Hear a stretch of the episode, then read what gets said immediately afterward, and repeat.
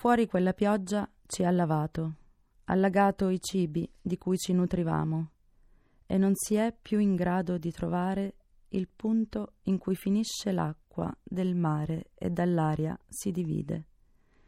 È solo acqua ora sopra e sotto, così non c'è modo di tirare sulle ancore e sapere se è bonaccia o burrasca in queste ore.